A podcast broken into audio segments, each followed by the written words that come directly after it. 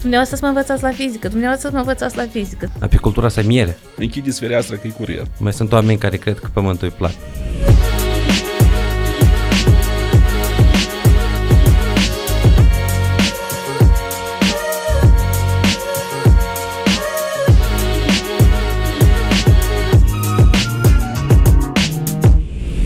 Bine v-am găsit la o ediție nouă de podcast Treci la tablă. Astăzi i-am în, ca oaspeți pe doamna Zinaida Urâtu și domnul Viorel Bocancea. Ce știu eu despre ei și pe urmă ei o să mai dauge probabil pentru că am primit și feedback de la ascultători că interesant un pic mai multe informații despre oameni, despre omul care vorbește aici în față și respectiv domnul Viorel Bocancea e doctor conferențiar universitar și doamna Urâtu e profesor de fizică în Măgdăcești și domnul Viorel Bocancea la Universitatea din Tiraspol. Cu sediul la Chișinău. Cu sediul la Chișinău, da. Domnul Bocancea, dumneavoastră ce faceți la Universitatea de... Activez în funcție de conferențiar. De exemplu, la școală eu mă știu, dar dacă profesorul de fizică predă fizică, dar acolo la universitate A, mi se pare da, că deci sunt milioane de cursuri. mai multe cursuri, începând cu pedagogia și didactica fizicii, tehnologii educaționale și alte. Iată, de exemplu, domnul Râtu, mi clar, profesor de fizică, predă fizică la școală, dar mai clar, dar mă intru în detalii, vezi foarte multe diferențe și domenii, poate la fiecare clasă și are, uh, nu știu, face optică, astronomie, tot acolo și tot sub egida asta e fizică. Dar la universitate, eu știu după exemplu meu de profesor de matematică, pentru că eu am învățat foarte multe matematici care sunt meu diferit și, și mă gândesc la, la dumneavoastră, cred că e același lucru. Da, spre deosebire de instituția școlară, la facultate sunt mai multe cursuri. Și eu personal predau cursul de pedagogie și cursul de tehnologie educaționale și didactica fizicii și alte discipline la master și licență. Așa. Deci aici sunt mai multe cursuri în în cadrul universității. Și, poți fi și ele se înnoiesc permanent. Iată diferența dintre școală și facultate. Aici permanent apar cursuri noi, unde trebuie să elaborezi curriculumul, trebuie să elaborezi suportul de curs, ceea ce la școală îți dă gata. Uh-huh. Asta. Adică aici cumva la universitate fiecare profesor își uh, creează tot la zero. Da, da. Și uh, um, bun. Așa. Bine. O să începem așa cu întrebări mai ușurele. Prima întrebare. Eu, de fapt, am observat ultimul timp uh, și am observat chestia asta încă și de când eu eram elev, dar acum probabil uh, să vede lucrul dat mai pronunțat, uh, vorba de popularitatea disciplinei acestea în școală. Uh-huh. Ori îmi pare mie, ori cumva devine mai puțin popular cu timpul disciplina asta de fizică. Cred că aici o să încerc să răspund eu. Vreau să zic că, într-adevăr, fizica nu este una din disciplinele cele mai populare în școală, nu este una din cele mai, să zicem, mai adorate de elevi. De ce? Aș putea să da și răspunsul deodată de ce. Pentru că, de fapt, chiar de când activez în școală, dar am un stagiu destul de bun, peste 30 de ani, fizica, de fapt, s-a transformat din disciplină de fizică în disciplină de matematică. Deci laboratoarele nu mai sunt dotate, noi nu avem cu ce face partea experimentală și practic ne bazăm pe rezolvări de probleme. Și citiți aici, vedeți aici, uite, așa trebuie să fie, dar nu se vede rezultatul din experiment. Rămâne doar aspectul teoretic Rămâne aspectul teoretic și matematic. Și respectiv, din cauza că devin mai puțin popular, am văzut care e problema în principiu, cred că foarte multe școli să să lupt cu problema asta de lipsă de infrastructură anume la nivel de laboratoare. Și la fizic și chimie tot același lucru, rezolv probleme despre procente și... Da, practic așa și este. De în clasa 6 sau cu o oră plus de matematică, din clasa 7 începe cu 3 ore în plus fizică plus chimie și tot așa până în clasa 9, deci au practic 4 ore în plus de matematică. Și după asta pleacă la liceu și aleg profilul umanist, pentru că ajunge atât. De fapt, da, la profilul umanist pleacă nu numai din cauza fizice, profilul umanist pleacă și din cauza matematicii, examen de bacalaureat. E frica cea mai mare a elevului. Da, dar se mai adaugă că... Și se adaugă și fizica, inclusiv. Da. A, și respectiv, cred că are diferit și universitățile. Cum e treaba cu numărul de studenți la specialitățile de Evident inginerești? că la aceste discipline exacte sunt mai puțin doritori și există tendințele astea de a se îndrepta mai mult spre juridică, jurnalistică, deci profil umanist. Este riscul Da. că peste 20 de ani să nu avem profesori de fizică? Dacă se păstrează dinamica aceasta, în fiecare an numărul profesorilor care lipsesc, la profesori de fizică, se crește. Și, de exemplu, doi ani în urmă, la 1 septembrie, mai trebuiau 37 de profesori. Anul trecut, la 1 septembrie, lipseau 73 de profesori. Sau, așa, după unele statistici. Și dacă așa o să crească mai departe, o să fie criză de... Și acum, de acum, n-ajung profesori, dar și nu numai de pro- profesori de fizică, aici e vorba de ingineri, e vorba de medici, e vorba despre uh, IT și așa mai departe. Dar eu e. cred că aici aș putea să adaug puțin, pentru că, știți, uh, un, un uh, student care merge la facultatea de, să zicem, uh, fizic și matematică sau mate- fizic și informatică, să zicem, după asta el vrea să vină în școală să aibă ore. Numărul de ore de fizică într-o școală, mai ales cu un număr de elevi mic, este destul de mic. Adică șarja didactică pentru student nu este deci, aprovizionată. În cazul dat, el preferă, dacă chiar și vrea să meargă în pedagogie, fie merge la clasele primare, fie merge la română, limbi engleze, care sunt mult mai e, populare în ziua de azi. Soluția aici poate să fie specialitățile duble. Când este profesor de fizică și matematică, de exemplu, sau fizică și informatică. Atunci eh, șansele de a se încadra în câmpul muncii sunt mult mai mari. Doar cu fizica e, e problematic. Sau trebuie să-ți iei două, trei sate vecine și să faci naveta încolo Da. încoa ca Așa și să, facem. Sau faci recalificare. Să faci recalificare. Calificare suplimentară. Ideea e că nu mi se pare chiar uh, corect, nu că nici nu știu dacă corect. uh, Specialitățile astea duble asta înseamnă că tu nu, nu reușești să faci un lucru uh, bune, că tu te focusezi pe fizică, gata, tu îți dezvolți domeniul dat, înveți Mhm. lucruri noi, metode noi, instrumente noi, dar dacă tu un pic aici, un pic aici, un pic aici, tu, adică eu, eu sper că sunt oameni care reușesc să, să lupte pe multe fronturi, dar uh, mi se pare complicat. Două domenii normal. Da, Două domenii de când uh, s- facultățile din pe anii 60, specialitățile duble au existat și cei care au lucrat, au activat în școală, toți aveau specialități, majoritatea aveau specialități duble. Ori fizică și astronomie era, ori fizică și matematică, fizică și informatică mai târziu a apărut. uh, În pedagogie asta se consideră normă. Dar specialități înrudite, fizică și chimie mai este. Am văzut, eu cel puțin am văzut fizică in- informatică și eu eram matematică informatică și uh, cu fizicienii cot la cot am mers patru ani de facultate la jumate de Da, discipline, cel puțin sunt la informatică cursuri era comună. Așa. Eu aici am pregătit întrebări ca să vedem cum să promovăm ca lumea să, să aleagă fizică, dar uh, problema dar e în bani până la urmă.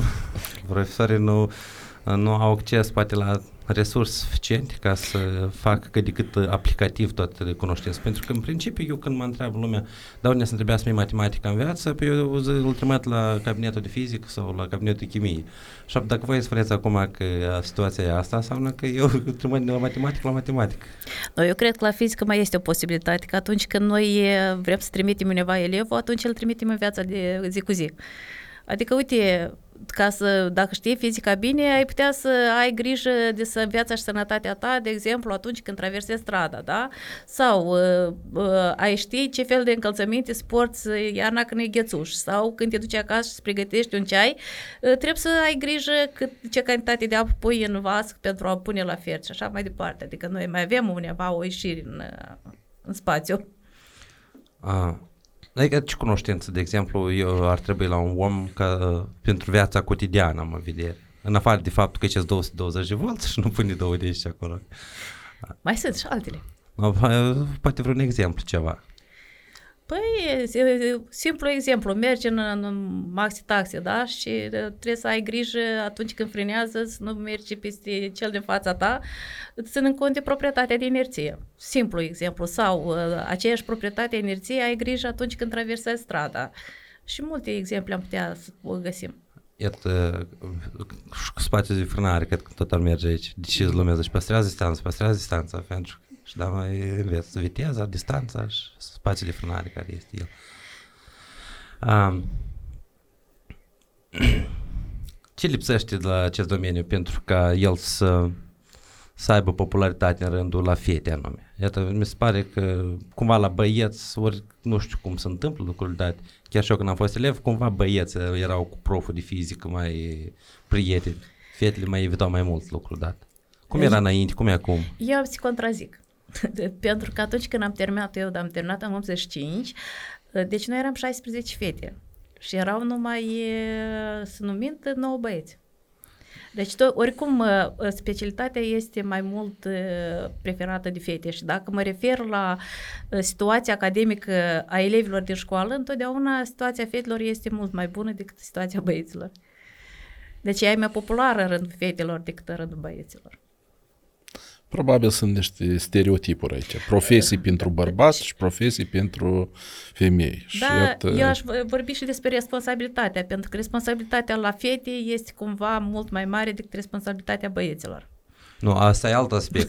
Băieții, dacă nu învață bine, nu învață tot bine. Da. A, dar, avă vedere, nu, în 30 de ani, chiar la lecțiile dumneavoastră, mai mult fetele erau la Am facultate. avut o singură clasă în care... Nu, înseamnă că elevii dumneavoastră la da, lecțiile cel de mai fizică. mult fetele, uh, deci uh, au o situație mai bună decât băieții. Am avut situația când uh, au fost și băieți, dar erau, de fapt, numai 9 elevi în clasă și atunci, bineînțeles că toți care erau, dacă nu mă înșel, erau patru băieți în clasa aceea și respectiv toată clasa au terminat cu note destul de bine pentru că vă dați seama, să lucrezi cu 9 elevi care de acum sunt formați de liceu, e păcat să nu ai un rezultat. În ultimii 5 ani, mai multe fete sau băieți ați răsmis la Olimpiadă? Practic, Băieții eu predomină. cu fete merg la Olimpiadă. Și anul acesta tot cu fata. La Republicană, din experiența mea, sunt mai mulți băieți. La Republicană, la etapa. Înseamnă că este ceva care uh, cumva e barieră ca să ajungi mai departe, de exemplu să fie eu, ce puțin și la matematică am văzut mai mult băieți, să mă uităm la echipa olimpică mai mulți băieți. Dacă se organizează o olimpiadă internațională de la informatică pentru fete, înseamnă că este Separat? separat, da, este deja așa ceva. Înseamnă că Deci înseamnă că, nu știu, ori preferința, ori domeniul de interes este diferit. Eu mă cred. gândesc cum să facem așa ca să, să promovăm la ca să fie cât mai mult eu cumva cu, mă duc uh, și la ideea uh, faptului că, iată, de exemplu, terminat, finalizat liceu elevul XY sau eleva XY și să, a, să fie așa ca numărul de fete să fie în creștere, care să aleagă, nu știu, să fie inginer sau să fie Do- domeniul tehnician, STEM. Domeniul, STEM. Da, STEM și de- domeniul IT, domeniul tehnologiilor. Eu, uh, din câte am o statistică a elevilor, cel puțin de Măgdăcești, uh, fetele și în domeniul este merg. Merg medicină, merg uh, la IT, merg la Universitatea Tehnică. Băieții, de la fel, dar uh, avem și fete care merg și care le place să programeze, care le place. Și acum, de exemplu, dacă să luăm uh, și altă parte a întrebării, e, uh, în școli s-a introdus așa numitele de discipline al, al viitorului, deci programare web, uh, design grafic, la fel fetele sunt pe primul loc, cel puțin în Măgdăcești. Mă găcești caz aparte. Mă Da, bucur în posibil sensul că e caz bun. aparte. Băieții acolo se ocupă cu fotbalul mai mult. Eu, de exemplu, ca profesor de matematică, trimitem fete la Olimpiadă, pentru că la mine în clasă, ori că așa s-a întâmplat uh, norocul, dar restul profesorilor din raion care vineau, vineau cu ei bă- băieți și numai fetele la, erau de la mine, de exemplu, acolo. Și la fizică, la fizică în general, eu ură lumea fizică, nu știu de ce. Ori că e profil umanist și nu reușesc sunt sau că nu au avut pregătire suficientă poate în gimnaziu și ulterior, dar aici e vorba de a înțelege foarte multe fenomene și uh, foarte multe lucruri și respectiv la, la, la gimnaziu se pune baza și la liceu pe urmă să începe așa, te, chiar real să începe un pic partea mai mult, te- adică cumva teoria începe să predomină pentru că gata să apar și derivate când calculează viteză și accelerație pe acolo, sau mai apar ceva și chestii și zic, of, matematică, gata, nu, mersi. Uh, știți care aici este problema? Că începând cu liceu, când învățăm, de, dacă e vorba de aceleași derivate, deci nu există legătura între uh, matematică și fizică sau între curicula de la matematică și curicula de la fizică. De exemplu, aceleași derivate, dacă nu mă înșel, undeva în clasa 11 studiază. Dar noi începem cu, uh, chiar cu, am putea să le aplicăm de la primul modul a fizicii, mișcarea mecanică, așa că legătura aceasta între discipline nu există în, din, uh, din curicul încă nu sunt despre cei care fac curicula, dar nu există legătură între uh, discipline. Deci nu se pune baza în curicul. Uh, uneori te întrebi, elevul nu știe aduna fracțiile, dacă luăm statistica, 48% din elevi după clasa nouă, sunt analfabeți funcționali la matematică. Și noi începem cu derivată. Ce învățați la matematică? Derivată. Păi dacă nu poți aduna fracțiile, ce fel de, ce fel de aparat matematic mai superior să faci? Am observat chestia da. asta la copii de clasa 6, 5 6 parcă mergi, mergi, mergi și când ajunge la adunarea fracțiilor și scăderea fracțiilor. Doamne ferește. Da, și practic dacă să mai pun și cealaltă parte, latura a profesiei mele, că de fapt uh, îndeplinești funcția de director adjunct și merg și asist la ore să își pot spune că Practic, da, la lecție elevul e activ, elevul la lecție înce- înțelege, elevul, uh, vreau zic, uh, răspunde la toate întrebările, rezolvă exerciții, e activ la rezolvarea probleme, dar când dai, după ce vine a doua zi, de, după ce uh, de, ce, de acasă, la tema de acasă, el nu pregătește tema de acasă. Și ceea ce s-a făcut în clasă? S-a știut așa, în intervalul clasă, după asta vreau zic că vine și uita tot. Și practic dacă la lecție lucrează bine, atunci la proba de evaluare la sigur nu, nu reușește să facă tot. Deci problem, problema este în aceea că deci, nu știu, chiar prin legii pus că nu dăm bine. Eu sunt de acord că nu trebuie de dată foarte mult de lucru acasă ca reușe, elevul să reușească să pregătească, dar faptul că elevul nu poate fi, hai să nu zic pedepsi că e prea dus să zic, a pedepsi elevul pentru că nu și-a pregătit tema pentru acasă. Deci elevul care pregătește tema pentru acasă vine, pune întrebări. Înseamnă că el pune întrebări, el ceva a văzut, ceva undeva nu i-a fost clar, el vrea să știe mai multe, dar cel care nu face tema pe acasă vine și de fapt se plictisește la lecție că lui de acum nu e interesant ceea ce pune colegul întrebarea lui. Deci faptul că nu se permite pedep- hai să nu zic pedepsirea, nu știu cum să Notare. mai exprim aici, deci că nu se dă voie de pus note pe tema pentru acasă și nu, pot, nu putem nici într-un fel cumva să motivăm elevul să-și pregătească tema pentru acasă, este în detriment acum. Întreb un pic de instrumente de a controla și de a avea triggerul ăsta legat de disciplină, pentru că dacă tu nu ai nicio consecință pentru ceea ce faci, pentru ceea ce nu faci, înseamnă tu nu o să ai uh, nicio motivație ca, uh, cel puțin dacă nu din uh, necesitate, că foarte mulți elevi încă nu conștientizează că chestia asta poate să le fie util, de exemplu. Cel puțin, cel puțin de fizică, foarte multe lucruri care tu poți să ai un milion de căi deschisă. Încă la matematică, mai înțeleg, matematica e matematică, adică te duci la matematică, dar la fizică, dar mai ai inginerii diferite, chiar și un electrician foarte bun, gata, trebuie să știi ceva de, de legat de te duci la uh, chiar și la design grafic sau mai știu eu, gata, acolo un pic de optică, poate un pic de mai știu eu de cum lucrează luminile astea, cum să... Iată de aici și o explicație de ce n-ajung, de ce lipsesc profesori de fizică. Cel care cunoaște fizică, el se manifestă și în alte domenii. Iată, cum ai spus, electricitatea, mecanica și de regulă aceste domenii sunt mai bine plătite. De ce profesorii cam nu se rețin în școală? Asta e. Înseamnă că trebuie să creăm așa ca profesor de fizică sau profesor în general să, să nu fie doar ceva legat de wow, asta e pasiunea mea și numai să, tot să, să se întâmple pe, pe entuziasm, dar trebuie să fie cumva și o recompensă pentru entuziasmul ăsta pe care omul implică în proces. Da, elevul trebuie să te vadă și din altă perspectivă, din alt punct de vedere. De exemplu, nu știu, posibil că m-a făcut să aplic acum, deci lucrez, de fapt fac formare în dezvoltarea paginilor web, da?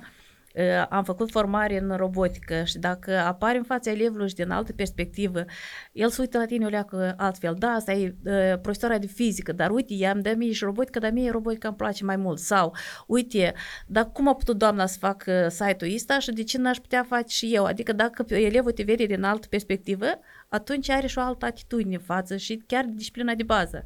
Deci lucrul ăsta este experimentat de acum. A, clar lucru. Pentru copil, un exemplu, știi și asta, și asta, și asta.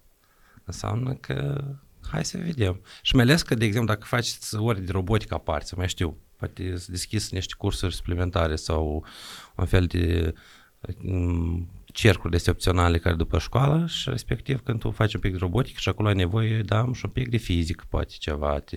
Bineînțeles, și fizică și informatică, pentru că oricum au de programat, oricum au de gândit, dar cum să meargă, dar ce trebuie să spun aici, dar ce, care bloc să-l folosesc aici, deci copiii văd o leacă altfel și, de exemplu, eu acum am clasa 5 la robotică, oră extracurriculară, patru ore pe săptămână și uh, copiii aceia, unii mă văd, uh, dumneavoastră să mă învățați la fizică, dumneavoastră să mă învățați la fizică, să ajunge să vedem cine să învețe la fizică. Adică e o altă atitudine, e o altă um, privire asupra profesorului, pentru că am avut și cazul că mi s-a spus uh, deci la o întrebare banală, la început de an, a unii, le-am spus unii, am întrebat o clasă, ce temeri aveți la începerea de clasa 6 de ce temeri aveți atunci când începeți o disciplină nouă? Și o fetiță mi-a spus așa, drept în ochii mei, urtându-se, eu nu mă tem de disciplină, eu mă tem de dumneavoastră.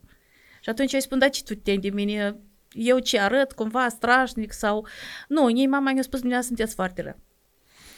Sens cu severă, da. Severă, într-un fel, da? Și atunci, la sfârșit, în clasa a 12, când întreb și cum ție ți-a părut, eu sunt atât de severă, zic că nu, dumneavoastră vă schimbat. Adică omul se mai schimbă, reieșind din fapt, analizând zi de zi activitatea, de fapt încerci cumva să te apropii de copil, să, ca copilul să se înțeleagă, nu să-l încerci să-l prin note să spunem, insuficiente, să-l îndepărtezi, încerci cumva să-l apropii, încerci cumva să permanent să-i răspunzi la întrebări, încerci cumva să-l stimulezi prin, nu știu, ajutându-l acolo unde el nu poate sau să-i pui sarcini de care, pe care el poate să le rezolve. Adică trebuie să te apropii cumva de elevi, trebuie cumva să-ți cunoști elevii și atunci tot reușești. Nu, că copiii fac, fac cercetare, între dânși, analizează, discută, dar cum profesorul ceala, cum profesorul ceala. Și la facultate eu ți minte același lucru. Când uh, anul 2 cu anul 1 îndată uh, stăteam la o cercetau să, să vadă ce și cum. Uh, voi, voi, voi, voi, voi și doamna Dănuăs împreună aveți un curs la... Cum să numești cursul celate? Utilizarea instrumentelor digitale în procesul de investigație ce presupune el, cum să motivăm, să promovăm ca ce lumea ar trebui să, de exemplu, să duc la un curs de genul da, de formare continuă. Fără instrumente digitale, un proces modern uh, de predare, învățare nu poate avea loc. Iată, pandemia a demonstrat lucrul acesta. Deci lumea de mult măsoară temperatura, de exemplu, cu senzor digital, care transmite direct informația la calculator, o prelucrează, Ă, nici nu mai zic de alte procese de măsurare, când e vorba să măsurăm stificare secundă, parametri sau stificare oră. Și iată, aceste tehnologii trebuie să fie aduse la cunoștința profesorilor ca să le utilizeze în procesul de predare-învățare. Și noi am ales din toate instrumentele digitale, toate echipamentele digitale specifice clasei viitor, am ales ă, câteva care familiarizăm profesori, în primul rând care sunt proiectul clasa viitorului și alți doritori. Dar aveți vreun uh, feedback, mai știu eu. Adică gen, iată, dumneavoastră ați avut o grupă, două, trei, patru, nu știu, și respectiv mai comunicați cineva, să, pentru că o parte din oameni se că se duc la cursuri pur și simplu de dragul cursului, dar nu de dragul cunoștințelor și mulți ulterior nu, nu încearcă să aplice lucrurile astea, chiar dacă și ele sunt destul de uh, calitative și, de exemplu, ar putea aduce randament la o lecție, de exemplu, una din condițiile acestor, participării la aceste cursuri este ca ei să elaboreze un proiect didactic, un exemplu de aplicare a acestor echipamente în procesul predare la o lecție. Și iată, noi avem cursul alcătuit din două module. Primul modul îi se familiarizează, pe urmă acasă aplică la clasă și vin și prezintă rezultatele în fața colegilor. Și atunci, el cel puțin cu 15 exemple de utilizare concretă acestor echipamente se pleacă acasă. Clar că este discuții, sunt consultații, care dorește o să aplice, care nu dorește nu o să aplice. Aici niciodată nu a fost, uh, să zicem așa, deschidere total la toți oamenii. Cineva acceptă tehnologiile, cineva predă așa cum s-a deprins.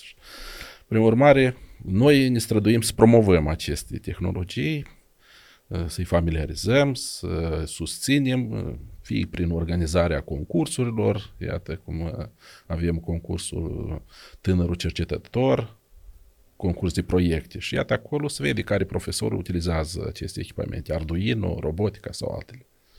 Sunt cei care mai puțin utilizează sau nu sunt motivați ori nu n-au înțeles încă, nu au abilitățile necesare, nu n-au conștientizat faptul că prin aceste tehnologii putem motiva elevii. Iată, problema de bază la noi care? Elevii nu sunt interesați. Încearcă să face altfel uh, orele cu uh, instrumentele acestei digitale și atunci uh, elevii ar putea fi mai receptivi la disciplina dată. Deci, cum spunea colega, deci putem avea o imagine mai pozitivă în fața elevilor. Generația IT care e în creștere astăzi. Da. Deci eu uh, aș putea să adaug aici, deci cursul de fapt este uh, prevăzut pentru toți profesorii de fizică, uh, matematică, biologie, chimie. Am avut și profesori de clasele primare, am avut profesori de istorie, am avut profesori de engleză care au venit în grup pentru studierea utilajului digital. Problema constă în aceea că practic acest utilaj îl pot folosi numai uh, profesorii care fac parte din clasa viitorului. Practic, în Republica Moldova, aceste instrumente digitale, în afară de ochelari virtuali, nu prea, se, nu prea se găsesc. De aceea, eu am avut cazul când am fost sunată și am fost întrebat, uite, eu vreau să fac asta cu Pocket Lab, dar mi ceva nu mi se primește. Și atunci, bineînțeles că am încercat să văd, hai să vedem așa, dar poate aici nu faceți, nu faceți uh, corect așa. Deci am avut undeva două sau trei cazuri din astea când a fost sunată și am zis, uite, eu vreau să fac, dar mie ceva nu mi se primește. Dar erau colegi care sunt din clasa, care au dotați, sunt dotați în clasa viitorului.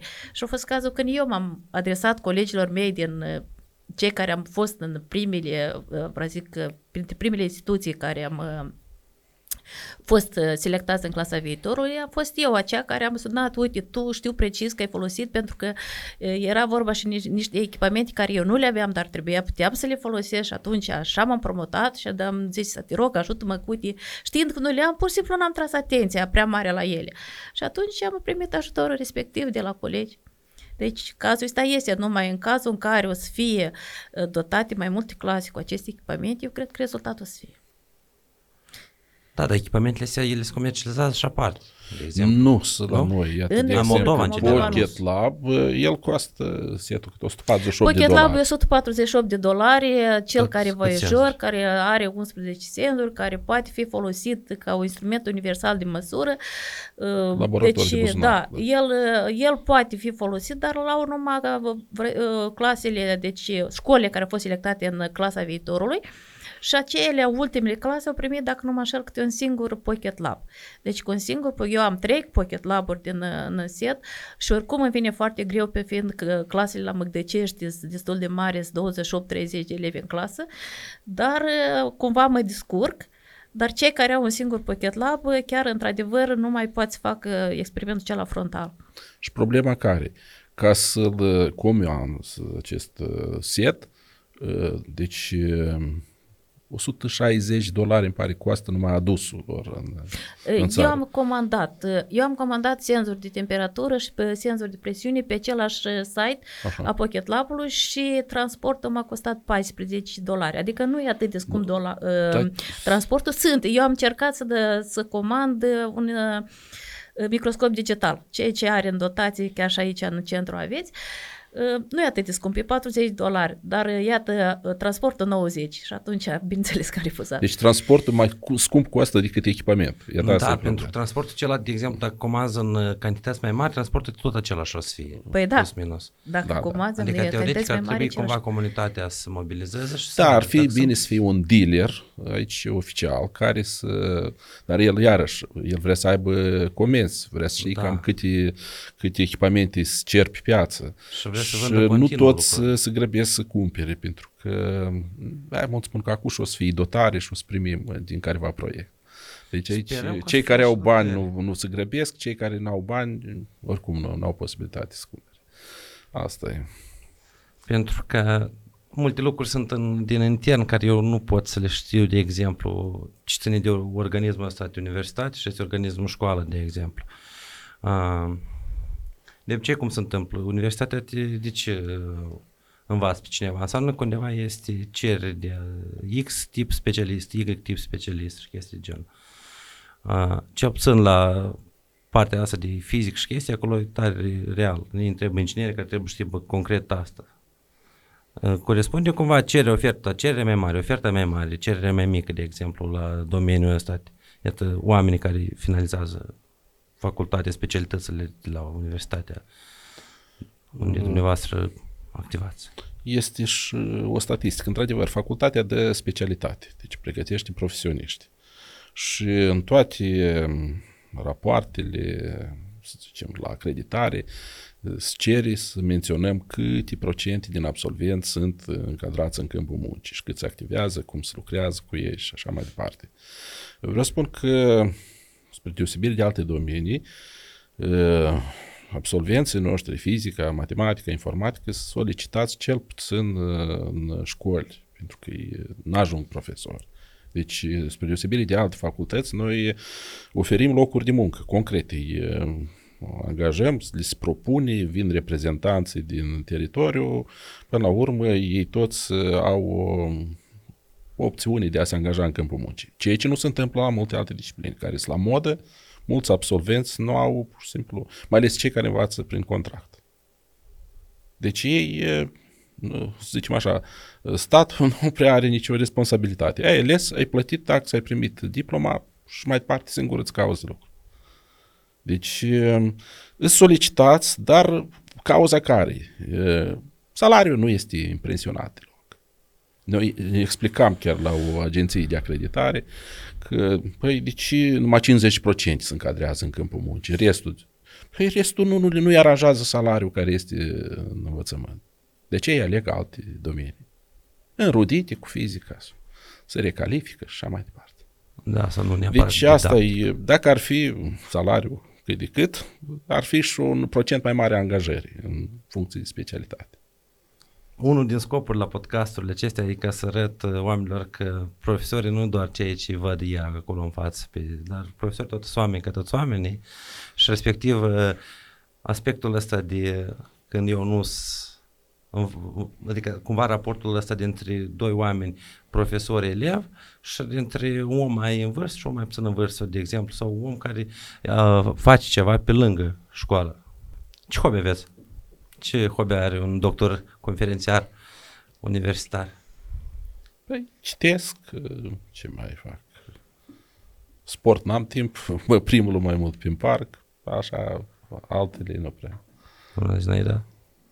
Oare de-am avea profesori timp pentru hobby? Eu da. am multe hobby, dar, hobby, dar știți, ultimul timp tot s-a transformat în formări, formări, formări, formări, asta e una, dar pe perioada de vară îmi place să mă ocup cu apicultură. Apicultura asta e miere? Da, asta da? e îngrijirea albini. de albini. Da. La țară este așa posibilitate. Este da. așa posibilitate la țară. Cum distra, cât distrane naștuna treaba asta în 2022? mai sunt oameni care cred că pământul e plat. Cum se întâmplă asta? Ceea ce văd, aceea și cred. Pentru că ei văd uh, o suprafață plată. Pentru ca să vadă că el este rotund, deci ar trebui să pui în mișcare, să mai exprimi din punct de vedere fizic și alt, alt senzori în afară de cel vizual. Ca să vadă că el este rotund. Deci altceva nu se pune. Ceea ce văd, ceea, aceea cred. Trebuie să vrem cu Elon Musk să facem vreo două navete da, da. seturistice. Să ne uităm la să-i pământ dăm dintr-o resurse, parte. Da. De, printre altele, mai sunt așa iluzii, că soarele se rotește în jurul pământului și uh, multe, multe alte. Oamenii au trăit o viață cu asta. Da. Arde o peruc pentru că... Uh, Apropo, încă din antichitate a observat că Pământul are formă sferică, după urma, umbra care o lasă Pământul pe suprafața lunii, tipul eclips. Încă de atunci și-au dat seama, dar nu toți. Deci dacă observ sub alt unghi, atunci sau corabia apare din mare la orizont, numai mai de catargele apar pe urmă întregime. Asta tot ar fi o idee că Pământul nu este plat. Um, Dar noi nu trăim pe malul mării și de ce nici nu observăm. Um, îmi se pare că de, de-a lungul istoriei cea mai mult au avut de suferit um, oamenii din domeniul care încerca să explice fenomenele naturii pe cale științific. Adică nu că există Zeus și iată-i fulgerul sau există Poseidon și iată-i valul mării sau și respectiv uh, a fost o luptă între știință și cel puțin religie foarte, foarte mult timp până ce am ajuns într-o lume cât de cât mai, mai civilizată în care s-au divizat totuși domeniile uh, acestea două. Uh, și unul din... Uh, eu, de exemplu, toată viața credeam că Isaac Newton e fizician. Uh, pentru că de, despre dânsul am auzit uh, la, gimna, la, la, la lecții de fizică la gimnaziu. Adică trebuie să treacă să ajungă în clasa 11 și 12 ca să știu că el e și matematician și poate și un pic mai mult matematician decât fizician. Nu, nu, nu, Nu? nu spune. Nu există- Deci, uh, care e cel mai mare aport în dezvoltarea fizicii a lui Newton este că el a creat prima teorie mecanică clasică și a pus la bază principiile care poartă numele legii lui Newton, principiile, deci legea 1, legea 2, el recunoștea că nu el le-a recunoscut, el le-a pus într-un sistem așa. Dar pentru a crea această teorie, el avea nevoie de un aparat matematic, calculul integral. Și atât el, calculul ăsta diferențial, l-a inventat independent de Leibniz. Așa, deci el a fost și un mare matematician. Este problema lui Newton, este integrala lui Newton. Uh, Într-adevăr, fără, fără acest aparat matematic nu era posibil, uh, să zicem, să formulez uh, principiul fundamental al mecanicii. Iată, F egal cu M, sau cum spune. Deci, uh, toate astea uh, vorbesc despre un... uh, Deci, da, hai să mai spunem, el a și inventat telescopul cu o oglindă. Deci, asta era o revoluție pe timpul acela. Deci a fost și astronom și tehnician bun. A fost și politician într-un fel și uh, directorul uh, casei monetare din uh, Marea Britanie. Deci, Folosea matematică da, numai da, fizică. da. El a făcut o reformă a banilor în uh, Anglia, că erau foarte mulți bani falși. Și el a făcut o reformă bănească care a pus capăt uh, falsificatorilor de monede. Despre asta ne-ar fi interesant ulterior să mai A citim. mai fost și deputat în Parlamentul. englez. Senată, da. Da, da. Numai că a vorbit o singură dată. Pentru că nu avea Știți, timp. știți ce calcula. frază a spus? Închideți fereastra că e curent. în toată anii cât a fost în Parlament, o singură dată. Era și o glumă pe seama asta. Deci o personalitate așa multilateral dezvoltată, clar că este geniu în toate, nu numai în fizică. Atât de geniu ca să-și dea drumul la psice, au făcut în ușă două găuri. Clapetele, Una mai mare clapete, pentru da. psica mai mare și alta mai mic pentru psica mai mică. Astăzi din domeniul, din domeniul ăsta, Curiozităților. curiozități. Oamenii geniali mai sunt și într-un fel și strani. Într Da. Genial într-un domeniu, dar poate în viața cotidiană nu, pur și simplu, ei se concentrați la o rezolvare unei probleme. Așa sunt oamenii care la problemele grele le rezolvă, la problemele ușoare nu le rezolvă. Asta cum eram la școală, ăștia care erau concentrați și era momentul acela când problema parcă se pare că e prea ușoară, te gândi că ai greșit răspunsul. Și dacă problema și permanent, cel puțin uh, o parte din noi aveam mo- momentul ăsta când să complicăm lucrurile în din Așa, cauza asta, că tendința nu de poți fi a așa de complica simplu. Deci, interesant să cunoști și, uh, partea asta de istorie a fizicii, a descoperirii, a personalităților care au uh, contribuit la dezvoltarea fizicii și tehnicii. Uh, Interesant și anume din context uh, de timpuri care erau. Adică de un om încearcă ceva să facă în niște timpuri care se întâmplă ceva pe lângă, dar tu ești om de știință, adică tu nu ești om de rând, ce puțin așa era. Era la universitate, cumva te, oamenii ăștia parcă aveau universul ăla paralel și dezvoltau partea teoretică, poți să spui așa, pentru că lucrurile care le dezvolta cel puțin el nu erau aplicate sau multe o, și-au găsit aplicabilitatea peste sute de ani, de exemplu, după ce au fost dedusă și introdusă în știință. Aici sunt total de acord. Iată, noi spunem educație sistem, educație sistem. Noi știm că toate educațiile, noile educații au apărut în rezultatul unor provocări societale. De exemplu, s-a confruntat omenirea cu, și se confruntă cu probleme ecologice. Păi, uh-huh. care a apărut educație ecologică, asta înseamnă că oamenii au conștientizat că trebuie să învățăm tânăra generație să pregătim tânăra generație pentru a propune soluții la așa problemă. Bine, avem educație STEM, dar care e problema? Iată, lucrul ăsta staci, nu, nu, nu, nu se spune. Problema, problema ar fi dezechilibru creat, deci avem prea mulți care se duc la domeniul umanist și prea puțini care vin în domeniul STEM. Deci problema este să restabilim acest echilibru. Dacă să ne uităm la statistici în ultimii 5 ani, noi avem așa o scădere a numărul absolvenților care aleg profilul real, undeva la 40%, și vreo 60% să aleg profilul umanist. Situația e mai drastică pentru că mulți de care au ales profilul real, ei pleacă la studii psihotare și nu se mai întorc. Într-o economie care să activeze sectorul real, trebuie să fie raportul invers. Undeva la unul care creează, cântă, dansează, să fie vreo doi care sunt, produc ceva real. Și iată, educația sistemă are scop nu numai la noi. În Statele Unite, de exemplu, în 2008 a fost proiect național cu educație sistemă, implementat la scară națională. Dacă la noi nu se conștientizează problema, dar se încearcă, fie că se interpretează. A, facem ceva interdisciplinar, de acum STEM. Dacă mai facem ceva cu tehnologie, cu programare, gata, STEM 100%. Deci trebuie să vedem care e problema și să propunem. Deci dacă, spunem așa, când a fost, a fost o educație STEM eficientă?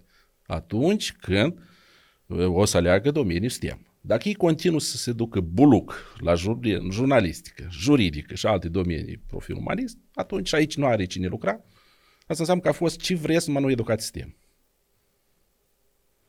Deci trebuie să pornim de la problemă și să propunem soluții. Soluții adecvate, ce într-adevăr este o, o provocare pentru societate.